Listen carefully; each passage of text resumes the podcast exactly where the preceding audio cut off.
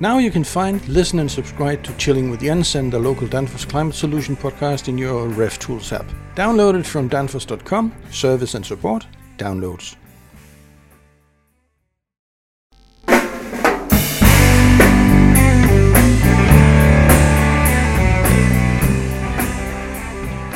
Hi, I'm Jens Andersen from Danfoss Climate Solution. Thank you for listening in on this special podcast dedicated to the hype of CO2. This podcast is actually an extract of the live stream that Danfoss Climate Solution arranged the 7th June 2023. So there may be a few situations where visuals just may be missing. The audience questions are, however, driving the conversation throughout the podcast, so there are some great insights to gain about the use of CO2 as a refrigerant. Hmm. Hello, everybody, and uh, thank you for attending this uh, live stream about the hype of CO2.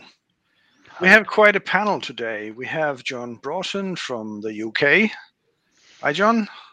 Hi, Jens. Good afternoon, everybody. Good morning. We have Jamie from Canada. Yep. And we have Christian Braque de la Pierre from uh, France. Hello. Good. And Jörg from Germany. Hello. Yeah, and myself from Denmark. Hi. Uh, as usual, uh, this this uh, live stream is is uh, driven by your questions, the audience questions. So please uh, let us have all your nice questions and let us know from where you are actually joining. Um, we'll very much like our experts' brains to get working now. So please go ahead. Let's uh, get some uh, nice questions about this. But before uh, we uh, go on to this, um, I have a I have a question to the to the panel, and it goes like this: CO2 is not really anything new, not at all, um, but maybe in smaller systems. So let me hear from you experts. Where do you see the limits for use of CO2 in commercial systems, and what would be the limit? Why would you limit it? Hmm. Hmm. That, that's a good one. Um, who wants to start? Uh, I mean, I can I can take a stab at that a little bit. I mean, I have seen small, you know, one meter high kind of uh, uh, coolers in an office environment, and you can tell it's got CO2 in it because it gives you a warning on the maximum temperature that the unit can sit in. And um, if you look at the cost of CO2 systems, that is probably one of the limiting factors is that you have to compete on a market where a lot of that on the smaller size systems is price. It's very, very price driven.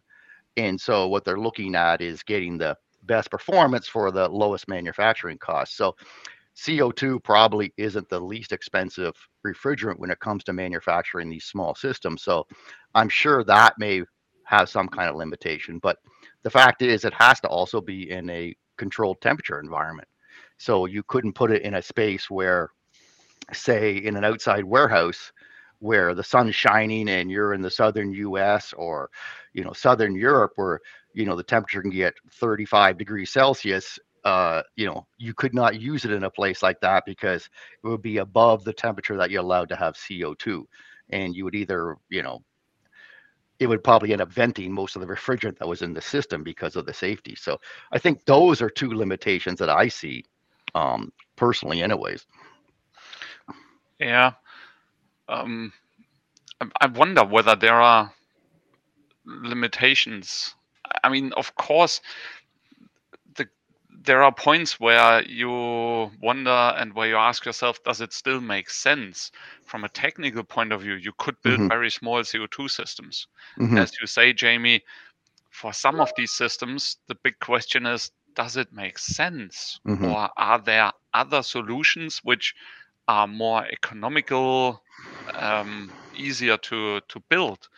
Mm-hmm as you said, when when it gets really small, so down two kilowatts, uh, below two kilowatts, that's where where I don't see too much CO2 usage. Mm-hmm. when when we talk about 5, 10, 20, and so on, of course, not every system is CO2, but CO2 can make a lot of sense there. Mhm. But if we Mhm. go too small, then yeah, then I wonder whether it makes sense. Well, it's a good point. Somebody made a comment about small systems would be R290. And from a North American standpoint, if you look on a website of a major manufacturer here like True or somebody, they're all two R290. In fact, I remember when R290 was coming in, um, and in North America, we would call these like quarter, half, third, three quarter horsepower units. Um, if you compare the efficiency of R134A and R290, I mean, you're looking at 20, 30% efficiency gains with R290. But aside from that, you also have to look at people's purchasing preferences. Um, there's a lot of hype around R290 as well, being flammable, and people don't want to have something flammable in their office. They feel threatened by it. So here's an alternative, you know, CO2. And does it make sense technically? Maybe not, but it is something that somebody may buy for other reasons, as I say, you know, uh, personal reasons or Don't, don't you think that uh, fear and misunderstanding. don't you think that might be also coming from uh, an harmonization point of view? Uh, today we have seen for the very large racks a lot of CO2 installation which have been done.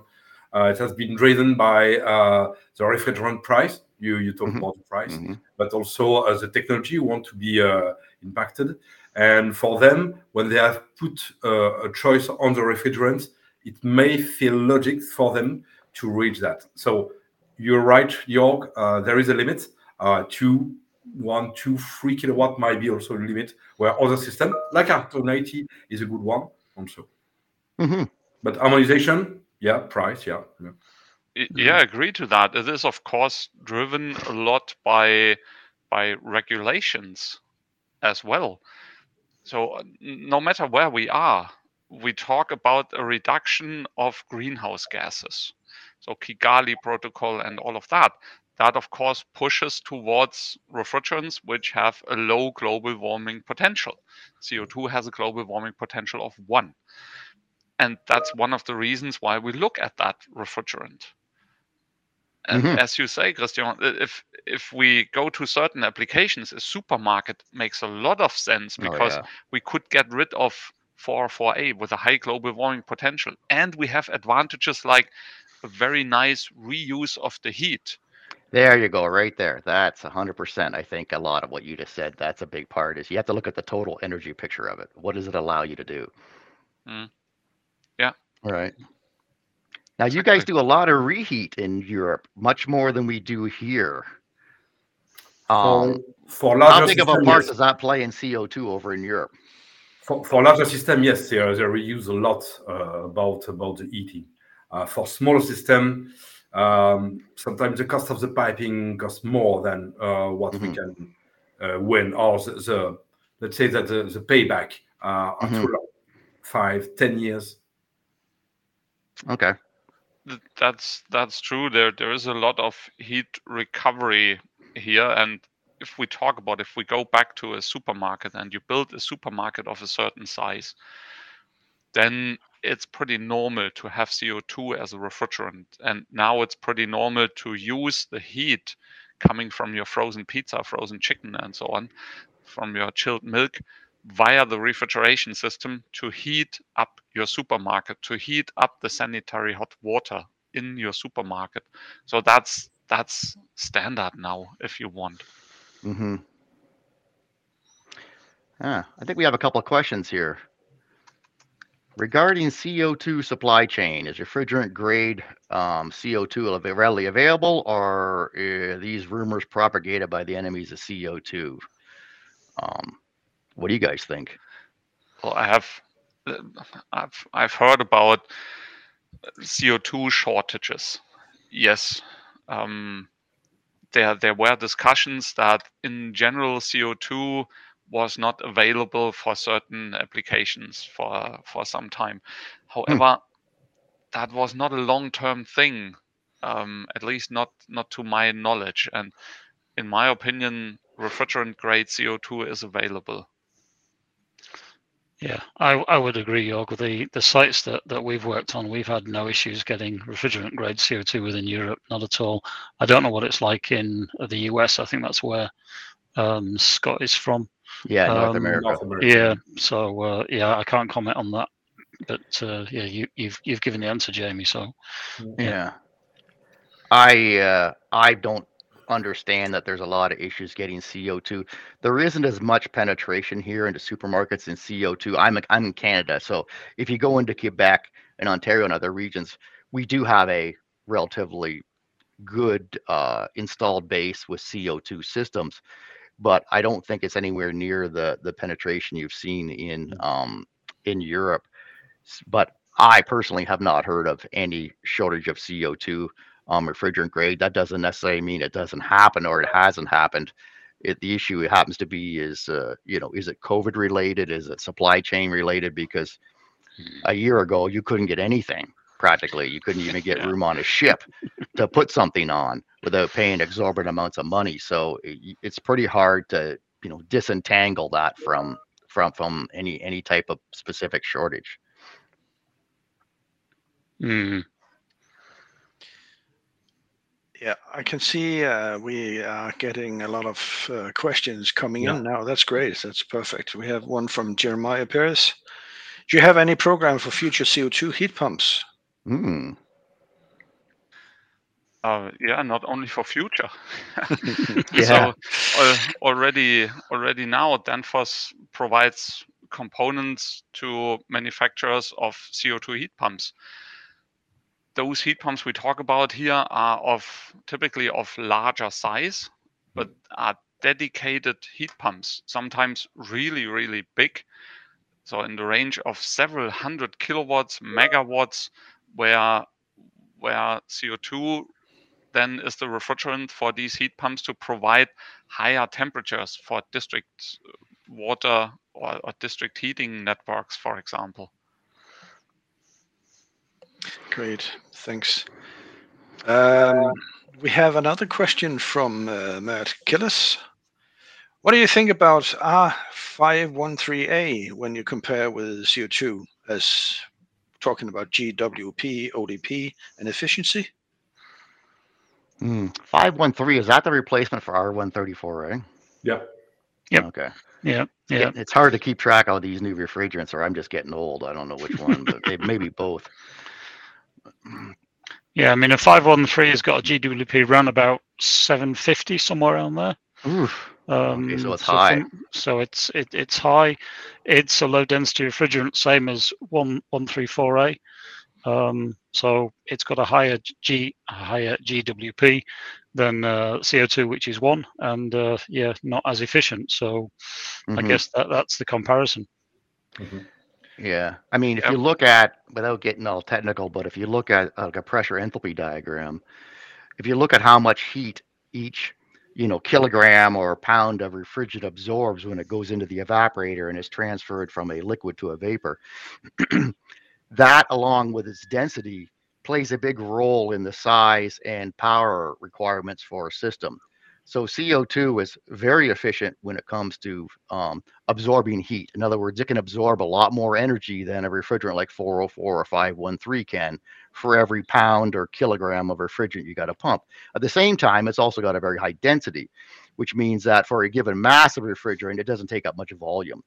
So R290, on the other hand, is a very low density refrigerant. So you need more volume, but that is offset by the fact that R290 has an incredibly high um, uh, ability to absorb heat for each pound of refrigerant. It's it's actually substantially greater than CO2. But um, at the same time, the back the issue is it's also a lot less dense. So the physical size of your piping and everything else has to kind of increase. So um, HFCs and things like that really can't compete when it comes to a lot of the natural refrigerants on efficiency. There's there's there's just no comparison whatsoever. So um, yeah, that's really the big lowdown. The only the only advantage and, and and they have lower lower global warming. So all around these things, these natural refrigerants beat from a physical characteristic any artificial refrigerant made. It, it- there's just no comparison. Great, thanks. Um, we have another question, kind of related. Oscar Nishan is asking, can we retrofit CO2 with R290 and vice versa? Oh no. oh yeah. So goes right back to what we were just talking about piping sizes and compressors and everything else. Please but not. I won't go with this one. Jorg, you can go ahead, or, or Christian, you can go ahead and take this one. No, it's not. It's not feasible to retrofit uh, those uh, those refrigerants. Uh, as you say, uh, the density of the refrigerant are very different. Uh, comparisons, the similar cooling capacity, the CO2 will require a compressor two size, two times less size than the R290. So yeah, uh, density is very different. So and uh, pressure is a lot different. Uh, R290s are uh, working around seven bar, and uh, when the CO2 required more than 34, 60 bar. Yeah, agree. So that there is that is not possible to go from CO2 to any other refrigerant or the other way around. And that's a good point, actually. Mm, yeah, and I I think Jamie, that that's one um, topic, I guess, in in future. And I- I know Mhm. today we're talking CO2, but I think in in the future we're going to have that issue more and more with people retrofitting systems with different refrigerants, um, and it's something that the, the the trade generally is going to have to be very careful with. Yeah. Thanks. Uh, Afan Nasir is asking, is it true that a CO2 unit needs more power to run? That's a good one. Oh. That's a clear maybe. Yeah, that's that's asking like how now it's- far is up, right? You know. Slightly. Yeah. Yeah, because because it depends really a lot on on the conditions Mhm. where that system is operating.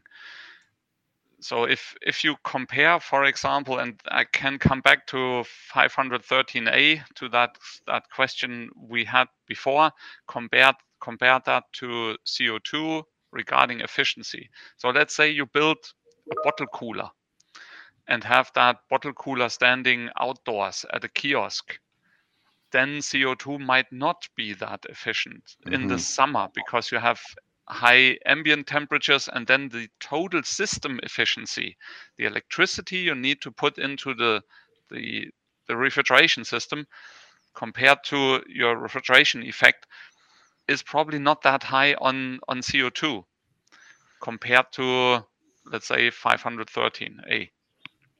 When it's Is that because it's working outside transcritical? Yeah as soon as Yeah. you get transcritical then then you you somewhat need more energy there are possibilities to recover that energy and to to make the efficiency pretty good but in general as soon as you get transcritical you don't condense anymore you have a gas cooler you need you need more more energy here however if if you have good conditions. Maybe you you want to reject the heat at high temperatures because you have a heat pump or you have a very big temperature difference on your on your site where you reject the heat or use the heat then co2 can be more efficient because you can use that big temperature difference. And other refrigerants get less efficient the higher you get in condensing temperature. So it, Mhm. black and white is is Mm. difficult here i would Yeah. i Mhm. would never say yes and no I would agree. um, that in Uh, general looking uh, on commercial refrigeration, the test and the number we have uh, we have on uh, smallest cooling capacity shows that it's uh, with seasonal efficiency F- CPR we are slightly below standard refrigerant. It's just slightly. It's a, yeah. This uh, depend how how thickness uh, the line you are looking about. If not, yeah, it's quite similar. And we are comparing that with our best-in-class inverter systems. Mhm. Mhm. Great. I guess it's really what you're doing is you got to look at your total energy cost. How much are you spending to heat water or dehumidify the air in the summertime and things like that? And is, you know, can you use the heat of rejection from a transcritical system? Because the transcritical system gives you tons of high quality heat, very high temperature. There's lots of it. And that's just something you don't get with a typical you know refrigerant system where there's actually condensing taking place in the condenser so it limits how warm and how much heat you can get out of it there is really not a lot of limitation when it comes to co2 you get a ton of high quality heat but do you have a use for it And so you have to design a system around not just taking heat and dumping it outside.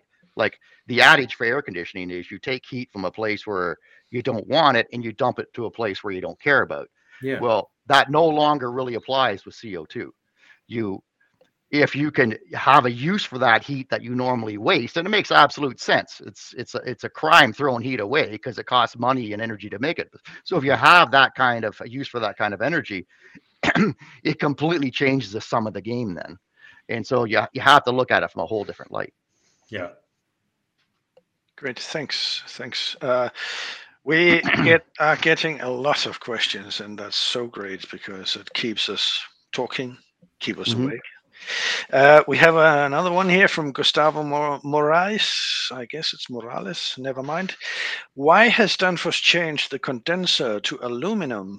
If possible, please answer in Portuguese. I don't think we have anyone speaking Portuguese here.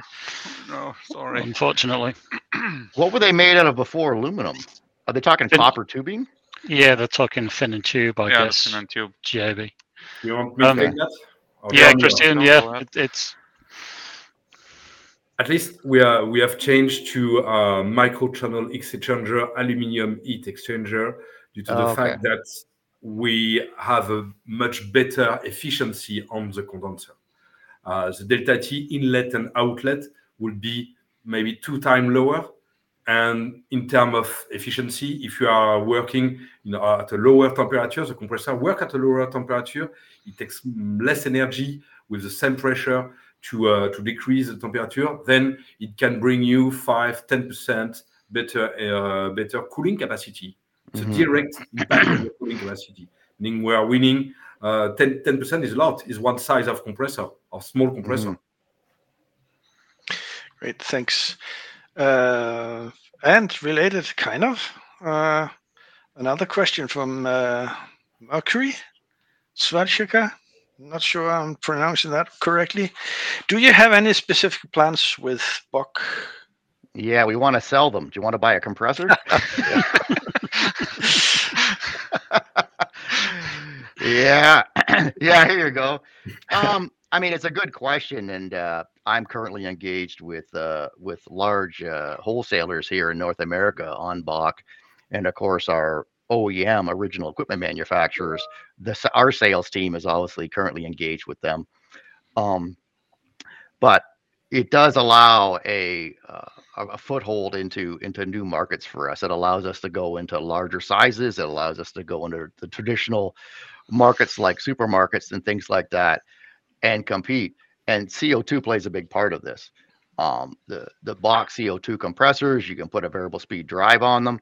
It allows you, you know, all the all the uh, benefits that you would normally have with uh, with with with the semi hermetics and they have a really good program that allows you to service the motors on the compressors without actually having to you know completely disassemble the compressor and do a lot of work so there's advantages there but that's really a commercial topic um, outside of co2 yes they work with co2 do they work well? Yeah sure right?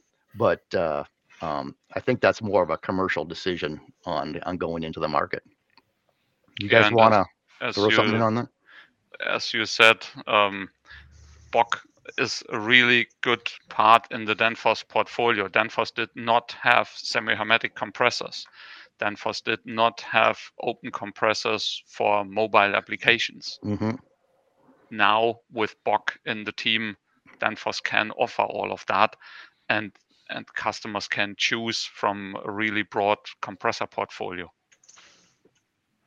hmm Great, thank you. Uh, Nassim Aziz has asked, uh, sorry for this, um, uh, but he's asking what should be the specifications of CO2 as a refrigerant? Dry, dry, dry, Dry. dry. hmm, less than ten percent. I think 10, 10 parts per million. Yeah, I was gonna say. Um, yeah. And then purity is ninety nine point nine. mhm. Um, so yeah, it needs to be refrigeration grade CO two for sure. Yeah, that, the, that's uh, that's the point. I don't have the, the specification in mind, but please use refrigeration grade. no mm-hmm. matter what anybody tells you about the refrigerant they sell that it's good and great and whatever as long as it's not refrigeration grade do not put it into a refrigeration system mm-hmm. because there is too much humidity there is there are too much non-condensable gases and all of that it has mm-hmm. to be refrigerant grade mm. I have a, somewhere on my computer, you guys might have it too. I have a really good image that shows the high and low side temperatures of a CO2 system. And when you get down into the low temp side of a CO2 system, the amount of moisture that you're allowed to have is incredibly low. I'm trying to think of what it is, but it is much, much less than what you would, uh, you know, tolerate in a normal HFC system. So, um, if the refrigerant is wet going in or has moisture in it, then you're going to run into all kinds of issues with plugging on your low side and that's not something you want to have happen because then, then you have to completely open the system up and everything else so hmm. um, i think that's why i said the word dry a couple of times because i was very surprised when i saw how dry the refrigerant has to be on the low side mm. that's from jeremiah Pires. Uh, how is recovery affected with CO2? Do I need to recover it, or can I just out in open space? Mm. Yeah, well, that's easy that's question. advantage, John. Yeah, you want? Yeah, yeah, I'll take it. Yeah, I mean, you you can just uh, let it go to atmosphere. It's a naturally occurring gas. So uh, no issues whatsoever. You just have to be careful when you're venting it that you don't generate dry ice uh, at your mm-hmm. exit point within the system. Um, so if you get below uh, 5.2 bar, 5.3 mm-hmm. bar, can't quite remember exactly. Um, yeah, that's when you'll generate dry ice. So you just got to be careful of that. Great, thanks. I have a, I ha- actually have a question myself. Jens is asking, uh, what happens actually? What, why are we so scared of CO2 in the atmosphere now? And now you say that we could just let it go. Why? Okay. Well, yeah, that that sounds a bit strange, and that's that's a really good question, Jens, because we say, ah, we put we as humans in general, as a human race, we put so much CO2 in the atmosphere that we have this greenhouse effect, and that the Earth becomes warmer and warmer. So we need to avoid that. Good. And then you listen to us talking here, saying, ah, yeah, the CO2 from the refrigeration system, you can put that into the atmosphere. No issue. That doesn't seem to fit, right? Um, mm. that sounds a bit strange. So um, I fully understand that. It's just um, when you put that into perspective, how many millions of tons of CO2 we put into the atmosphere by burning fossil fuel compared to the few kilos that we put into a refrigeration system, then then that little bit of of these few kilos. They don't really matter. Hmm. maybe we can also think about other refrigerants. Strategy where we have thousand uh, that means each kilo each gram we resell of other refrigerants are a thousand four thousand two thousand more uh, uh, disturbing the environment. That's what we are reading. So yeah mm. that's strange to uh, uh to to have this I love CO2 strategy where the CO2 is the global warming potential we are targeting to reduce. Mm. It's not where we get the CO2 to begin with, though. We, we, we it's not like we make CO2 per se. It, we, mm. we are pulling it out of the atmosphere and we're finding it, are we not? I'm assuming that's where the CO2 comes from. And we're re- reusing something. Yeah, so that's you know obviously there's some energy being used in recovering it, but um, it's kind of taken out and then put it putting it back in again. It's not like fossil fuel burning where you're combining masses together, you know, going through the chemical reaction of combustion and producing new CO2 that didn't exist before. So. Yeah, yeah. I guess you could you could also say that if we are operating in kilos with CO2, you would be operating in ton when we're talking about uh, other refrigerants exactly. or, exact. or if we are talking about uh, CO2 from uh, combustion or whatever. So there's a huge difference, and there's no harm in in uh, letting the CO2 from a system go. Um, Ashgar Nishan, I think I've sort of taken you uh, a bit uh, uh, upfront, uh, where you're asking how is CO2 usage in high ambient countries like India and Pakistan? Ah, sorry, that's about uh, temperatures. Anyone? Yeah. Um, uh, to be honest, surprisingly strong, in Mhm. my opinion. At least the interest in using CO2 in India and Pakistan, for example, or other countries where you have high ambient temperature, is surprisingly strong.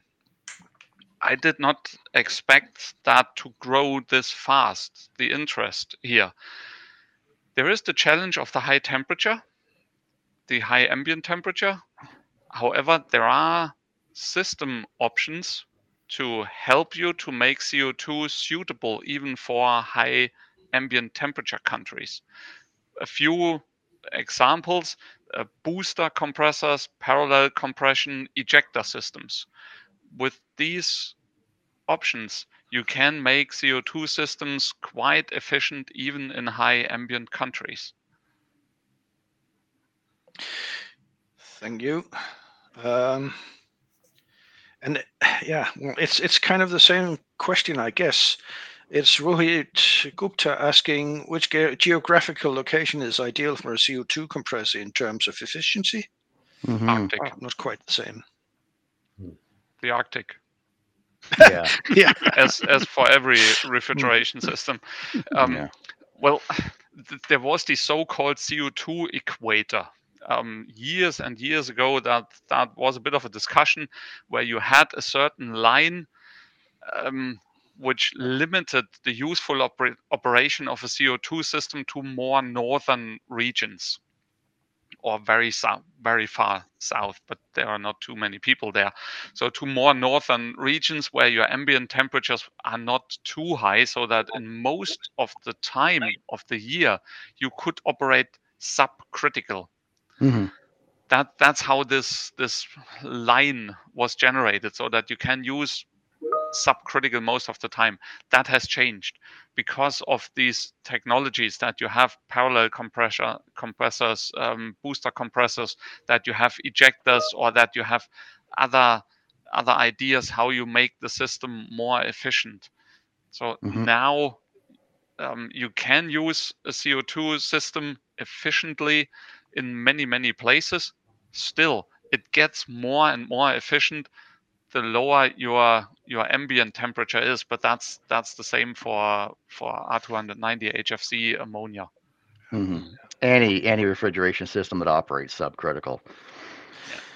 Great. Isn't that boat? Thanks. Uh, Donovan Van, Van, what pressure do you recommend for running your vessel? 37 to 48 bars? Does running a higher vessel pressure make any difference? We we probably talk about the intermediate pressure vessel here. When you Mhm. come from the gas cooler, The have your high pressure valve and then expand the, Yeah, okay. the gas Yeah. into that intermediate pressure vessel. Um,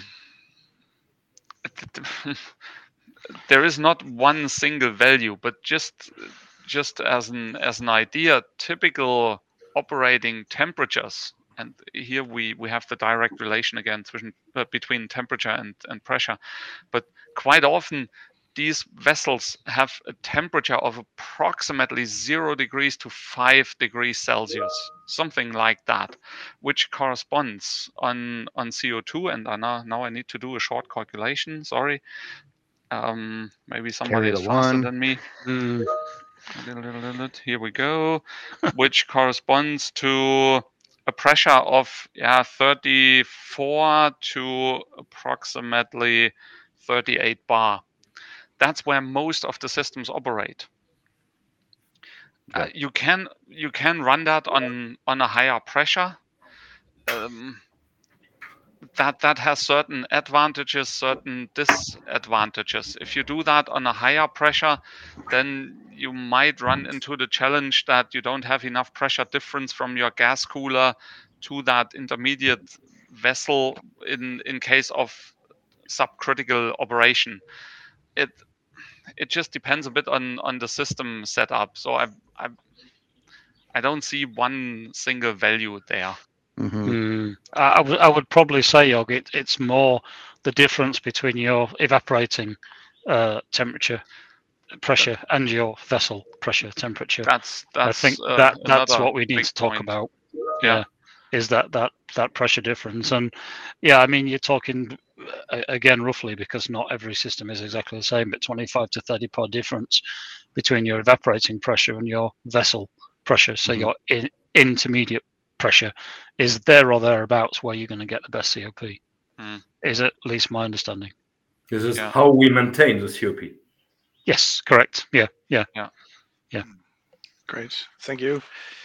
Kunal Patel is asking, what's your take on control philosophy for transcritical racks for high ambient places to get maximum efficiency from the system? Mm. Mm. we given I- I, I guess that that sort of comes back to what we were just talking about, Jens, is that that pressure difference between your evaporating temperature and- and your vessel pressure, Mhm. and then controlling that with your gas cooler Yeah. um, to to try and keep that that that level so you maintain your COP. Yeah. that that's an interesting point and if you go to real big systems where you can afford to install some more control equipment then we talk again about ejectors which recover some of the energy that you Yes. you kind Yeah. of lose Lose. when you expand the refrigerant from gas cooler pressure down to intermediate pressure Yeah, the bigger the system, the more impact they have. I remember, if I remember Mm. correctly. Yeah. Yeah. and the more you can afford them. So if you have yeah, a condensing unit of, of five kilowatts, you wouldn't put them in. They are just too expensive. Yeah. Now, how does heat reclaim, if you had a use for that high temperature heat, how much of an impact would that have on your parameters? Does it does it open up a, a, way of operating your high side or your racks differently than you would if you didn't have a use for that heat? If you're just trying to mm. maintain your best CO, COP without any use for that high side heat. Yes, it does. Okay. So what what you do is you maybe sacrifice a little or not maybe but you you go a little bit higher in your gas cooler pressure to Mhm. recover that heat Yeah. and you go to a point where your efficiency is lower as if you would not recover the heat so you Mhm. sacrifice some efficiency on the cooling side to be able to recover that heat but in total you get more example you have 100 kilowatts cooling and let's say you would have um, 30 30 kilowatts electricity and then you get a heat load out of that of 130 kilowatts in theory as a maximum Mhm. now if you want to to earn or harvest not earn but harvest that heat you make your efficiency a little bit lower so maybe instead of adding 35 kilowatts of electric power, you now uh, 30 kilowatts of electric power, you now add 35. So you add 5 kilowatts more electric power for your 100 kilowatts of cooling, which lowers your efficiency. But all of a sudden, you have the possibility to get 130 kilowatts of heat out of that, which you Mhm. did not have before. You can get the complete heat out of it. So you you your earnings are 100 kilowatts cooling plus 130 kilowatts of heating for adding an extra 5 kilowatts that's pretty good right Mhm. Yeah, Mm. that's that, that that that I think you know kind of nails it going forward as we want to electrify everything, and that includes you know getting every ounce of energy or performance out of a system. If you can heat your your hot water and store it, if you can heat your buildings in the wintertime, if you can reheat your air that you're uh, dehumidifying so you can keep your you know supermarkets you know warmer without having to worry about uh, condensation taking place on the floors things like that i think there's a lot of opportunities but it's a much bigger picture that we're looking at compared to the old i need you know 10 tons of cooling and this is a system I'm going to put in and you know I want it to be as efficient as possible. So it, it adds a whole other thing you need to look at when you're when we're when we're looking at uh, installing these big systems. Mm. Great, thanks. Nassim Aziz asks, can we use plate heat exchangers as condensers in CO2 systems? Basically, yes, of course, you need to have a plate heat exchanger which is approved for these pressures there. Meaning 140 bar. If if you run it transcritical, uh, yeah. If if you of course have have water or anything else that's all the time very cold, you mm, can ah, stay yeah. subcritical. Mm. Um, uh, you need to have a plate heat exchanger that's approved for CO2 and for the pressures you have there. But basically, it's possible, yeah. Yeah, great. Thanks. Matt Killis is asking uh, Can another refrigerant gas be used in supermarkets instead of CO2 in future? Is there a refrigerant that you think will replace CO2 in the future? Ooh. That's a good question. Oh, yeah. Hmm. That, that's a bit of a challenge because yeah. let's let's go through the refrigerants and maybe that that answers why why CO2 is used so much. I mean, we had F gases. They have a high global warming potential. So we want to get rid of that. Let's look into something else. Ammonia has a low global warming potential if you have a, a, leak, you don't want to have ammonia in the supermarket where your customers are. That's a panic refrigerant. You don't want that. So it's out. Then we have what else do we have left? We have propane left. If there's a leak, you get a lot of propane into the supermarket with all your customers in the supermarket as a direct evaporation. Probably not. Um, yeah, and that's it. What what we have left. Um, I, I don't have any other ideas. I mean, we could use nitrogen as a gas direct, but then CO2 is even better than that. Yeah. Mm. How about water? Well, yeah, yeah, but water you need to have a chiller to cool it down. You can pump water into the into the supermarket. That that's that can be done, and that is done already, or brine. But um, of course, you need then a refrigeration system to cool it down. Mm-hmm. Direct evaporation of water requires very big compressors and on the long pipes a huge volume. You have very big pipes that that makes no sun no mm-hmm. sense as direct evaporation. In, instead of low pressure low density. Yeah. Yeah, yeah we, uh, we don't have a large choice of uh, of molecules in uh, in the world to uh, to change that. I think that's further than that changing the refrigerant, the strategy how to cool down those refrigerants, or how to condensate, or how to modify the status or uh, the, um, the the state the stage of the refrigerant might be a way better to see. Uh, or, or the strategy. We uh, we change the strategy of refrigeration. We don't have fresh product, maybe only frozen product. We uh, uh we uh, we don't we only use fermented product. Fermented product can be used and uh, can be kept at standard ambient temperature. But I'm, I'm going too far. but thank you anyway. Uh, Dinesh Yadav, how efficient is CO2 in high ambient conditions like India, and what is the ideal COP in such conditions? We touched on that earlier, but yeah. uh, can you elaborate? Who wants? Okay.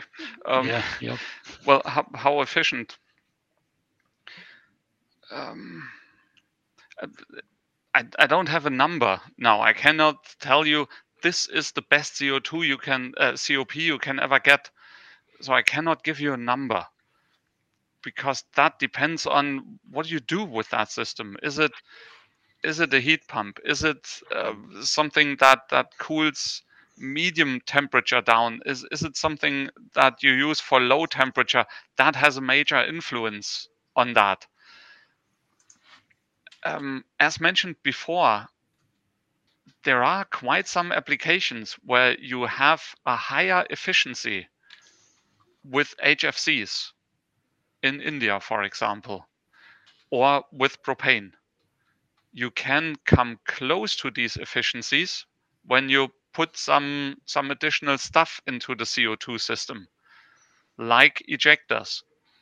If you do heat recovery as well, in case you need heat recovery, uh, let's say to warm up sanitary hot water, then your CO2 system gets more efficient because you do not need anything else, any mm-hmm. other heat source. There you go. Yeah. To heat up your your sanitary hot water. It it's it's then a complete energy view. It it really depends on what you do.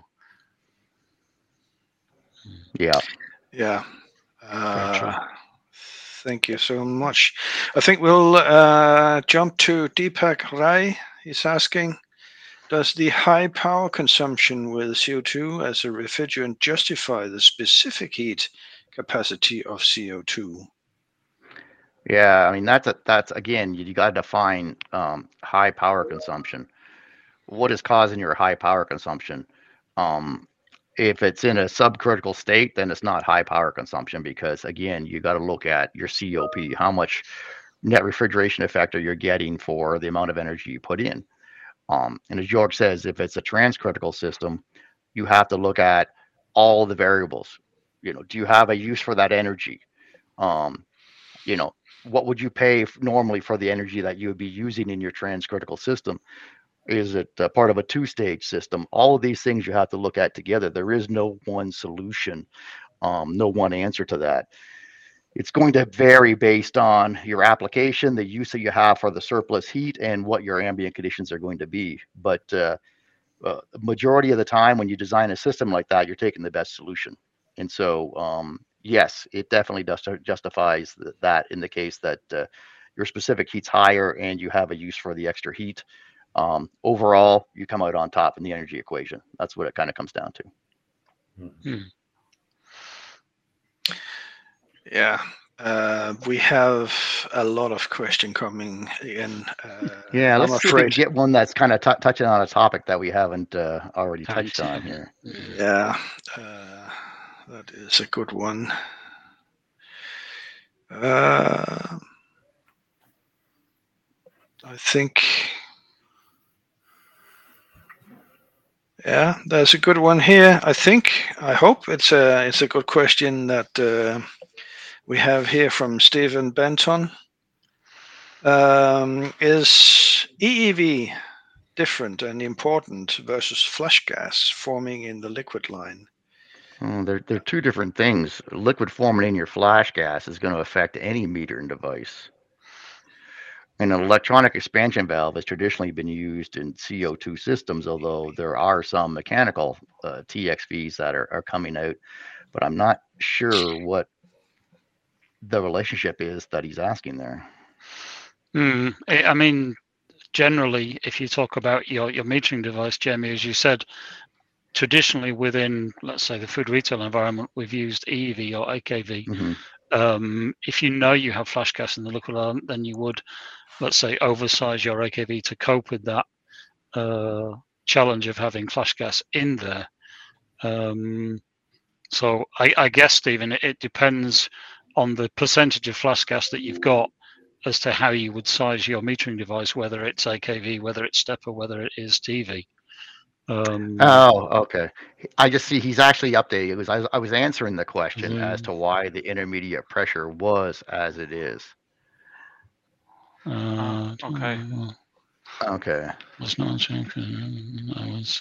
Right. Okay. Sorry about that. We ah, okay. All right. um, we have another question that is about this system and racks. Let's see. How many racks? Oh, sorry. It's Jose Alberto Ortiga Torres. He's asking how many racks or tanks per loop. Could you clarify this a bit more? Oh man. I guess is is he meaning about how many evaporators on a system or that's a pretty specific design question, actually. Mm, yeah, depends on the size yeah. of the, the rack and pack. Yeah, um, I agree, and may, maybe the idea or the maybe the question goes towards do you need several intermediate pressure vessels in in one system? If that's the question, no, you can have one compressor rack and mm-hmm. connect that to an intermediate pressure vessel. You can even connect two compressor racks to that a low temperature and a medium temperature compressor rack. They can mm-hmm. work on the same intermediate pressure vessel. That's possible. And per rack, per compressor rack, let's say on a low temperature rack, you can, of course, connect quite many different evaporators on a large system. That is possible as well. So you do not need to have two pressure vessels at, at different intermediate pressures in a system that can do low temperature and high temperature together. Great, thank you, Jörg. Um, we have another question from Ashkan Nishan Malik. Uh, he's asking, does transcritical CO2 require specialized components for handling the increased pressure? Um, yeah. Yeah. Yep. Generally, yeah, your system, the components within the system have to be able to withstand the the pressure that you're working at. So typically, uh, let's say on a commercial condensed unit CO2, your gas cooler would be 140 bar, and the uh, then you'd have a 880 bar in the rest of the system. Um, so they are specialized because they're they're made to do a job and work with with CO2. Mm-hmm at these um, high pressures. Yes. Yeah, yeah, and then obviously standstill pressure as well. Um, so yeah, making sure that everything is at least 80 bar to cope mm. with a standstill pressure. Yeah. Mm. Yeah. Uh, Jose Alberto Tiga Torres is back again with uh, another question regarding the transcritical operations what to do when the ambient temperature exceeds the 30 degrees Celsius with the problem of transcritical CO2. The expansion valve has to be electronic for these equipments or not. I guess it has to do with the intermediate. Um, I think we kind of beat this one to death, but uh, you guys want to just do a quick sur- uh, overview on this again? Yeah, I mean, it, it you're you're taking your uh, liquid from your in intermediate vessel, yeah. um, mm-hmm. which you know your your gas cooler is cooling your CO two. You uh, you take it through the pressure reduction in into your receiver. So whether it's transcritical or, or subcritical, it, it doesn't matter. Mm-hmm. Um, you can use not not for the expansion valve ahead of the evaporator because as you say john that gets the liquid from the intermediate pressure vessel and mm. and then um, you can use thermostatic or electric expansion valves. However, until recently there was no thermostatic CO2 valve on the market. Now there is the T2 from Danfoss. Mm-hmm. But um, if we talk about the the valve which is after the gas cooler, uh, maybe yes. That makes a lot of sense when that is electric because then you can adapt to to this change. Um, your system might run subcritical in the winter, and then summertime summertime comes, the system goes transcritical, and you can adapt that valve. Mm-hmm. It you control. It becomes a, it becomes a gas expander then, and uh, yes, yeah, yeah. Okay. yeah, yeah, yeah. That's maybe what he's talking about. Yeah, okay. quite correct. Mm-hmm. Um, I'm sorry, but uh, we are sort of slowly closing in on uh, an hour now. Oh, wow. uh, yeah, but uh, uh, the the question keeps pouring in, and uh, for you out there, uh, we'll try to answer the questions afterwards. So, if we haven't answered your questions here live directly, then please take a look a few days later, and we should hopefully be able to answer, uh, if not all, then at least most of the questions that, mm-hmm. that we've got gotten today. Um, but let's just take another one here. It's from Amma Risik. Yeah. Where do you position yourself or your own CO2 portfolio against HFO? That's the Danfoss portfolio, I presume. In parallel, I would say. Yeah. Uh, Danfoss offers components for all refrigerants. Um, At the same cooling capacity, similar cooling capacity. Mm-hmm. Yeah. Yeah. So not much discussion on that one. uh, yeah, I mean, uh, if if you're wor- I'm asking if one is better than the other or what we're banking on for the future, well, we don't know. We're not we're not fortune tellers, so you know we basically offer whatever the market demands, and you know right now both both options are on the table and both of them work together. I mean, as Jörg has mentioned a couple of times, a lot of times HFOs or HFCs are part of a system that also includes CO2.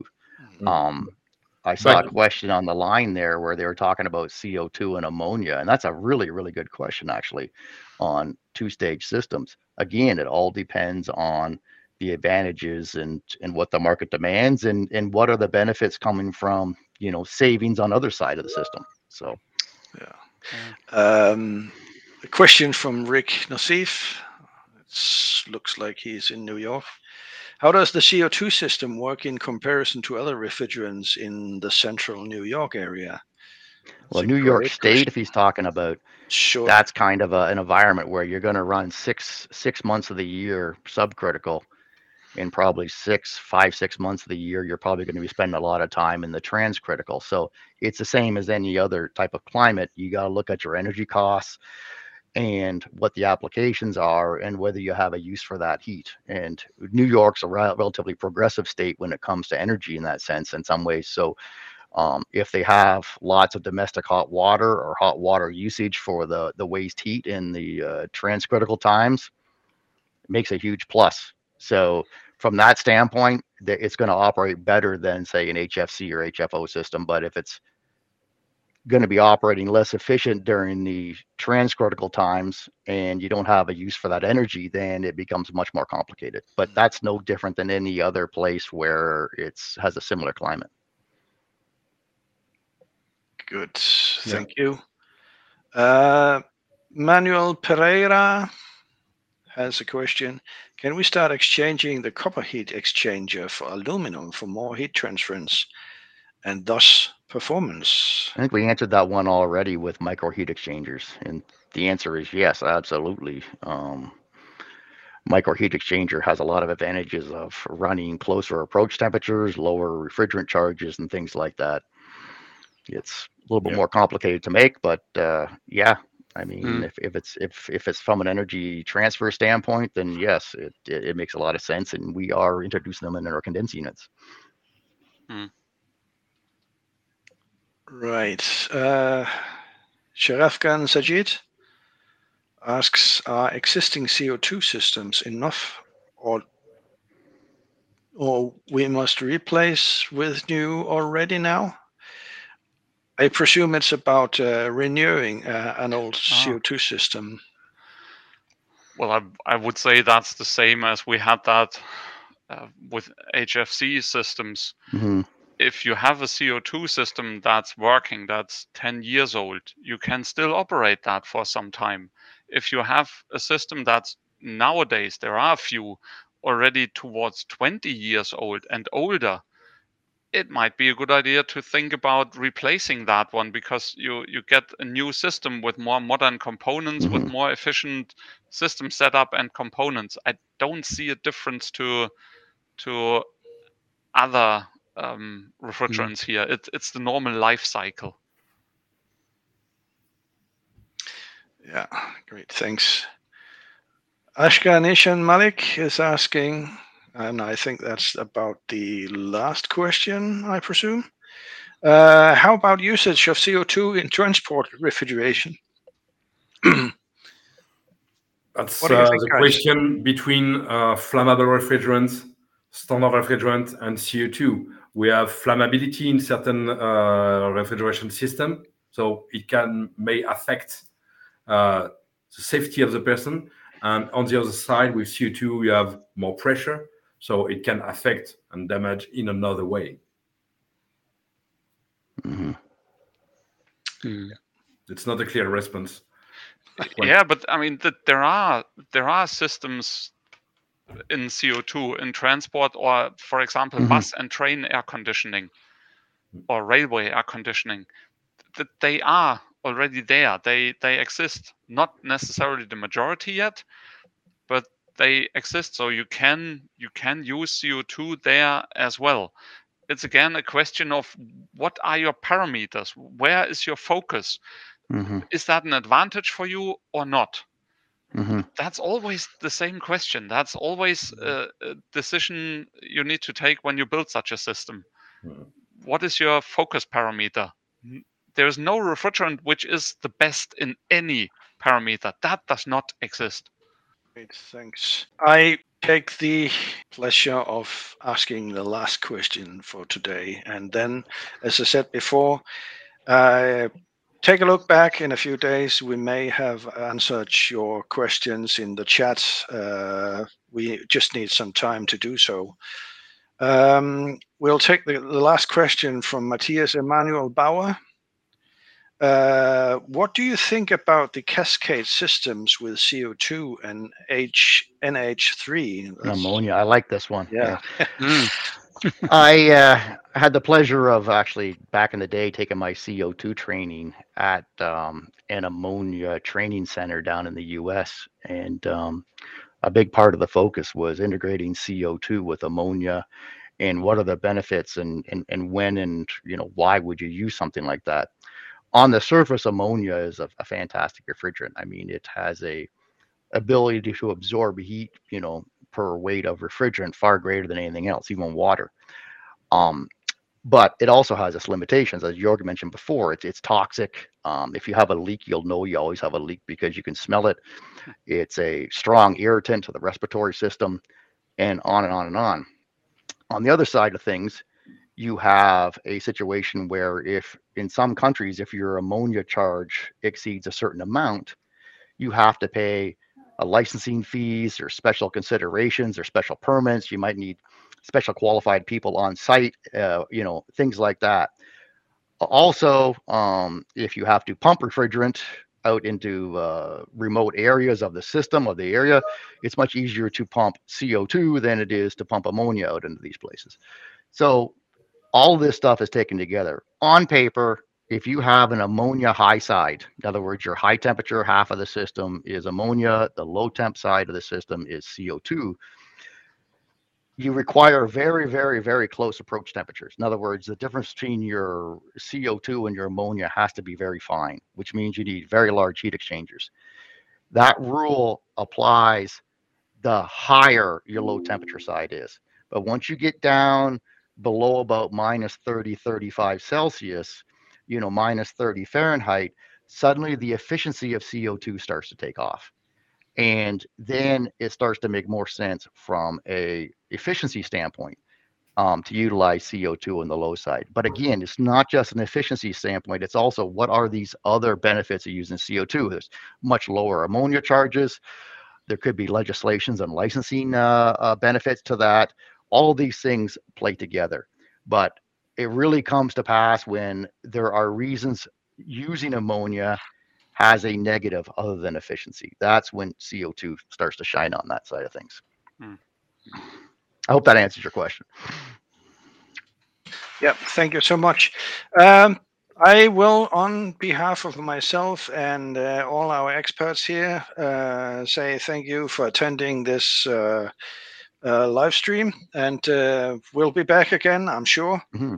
Um, this has been quite interesting. We've had a lot of questions, and I'm sorry to this say, has been crazy, man. We could go yeah. for hours. we could, yeah, but we won't today. Yeah, um, I'm sure we will have uh, another session another day, and um, yeah, thank you so much. And uh, have a nice rest of the day or evening or wherever you are in the world. Yeah, Bye for now. Good morning here. Yeah. Good morning. Cheers. Thanks. Bye, Thanks, everybody. Bye. Have a good day. Bye bye. Thank you for listening in on this podcast. We hope that you enjoyed this extract from the live stream, and we hope to see you at the next live stream sometime in the autumn.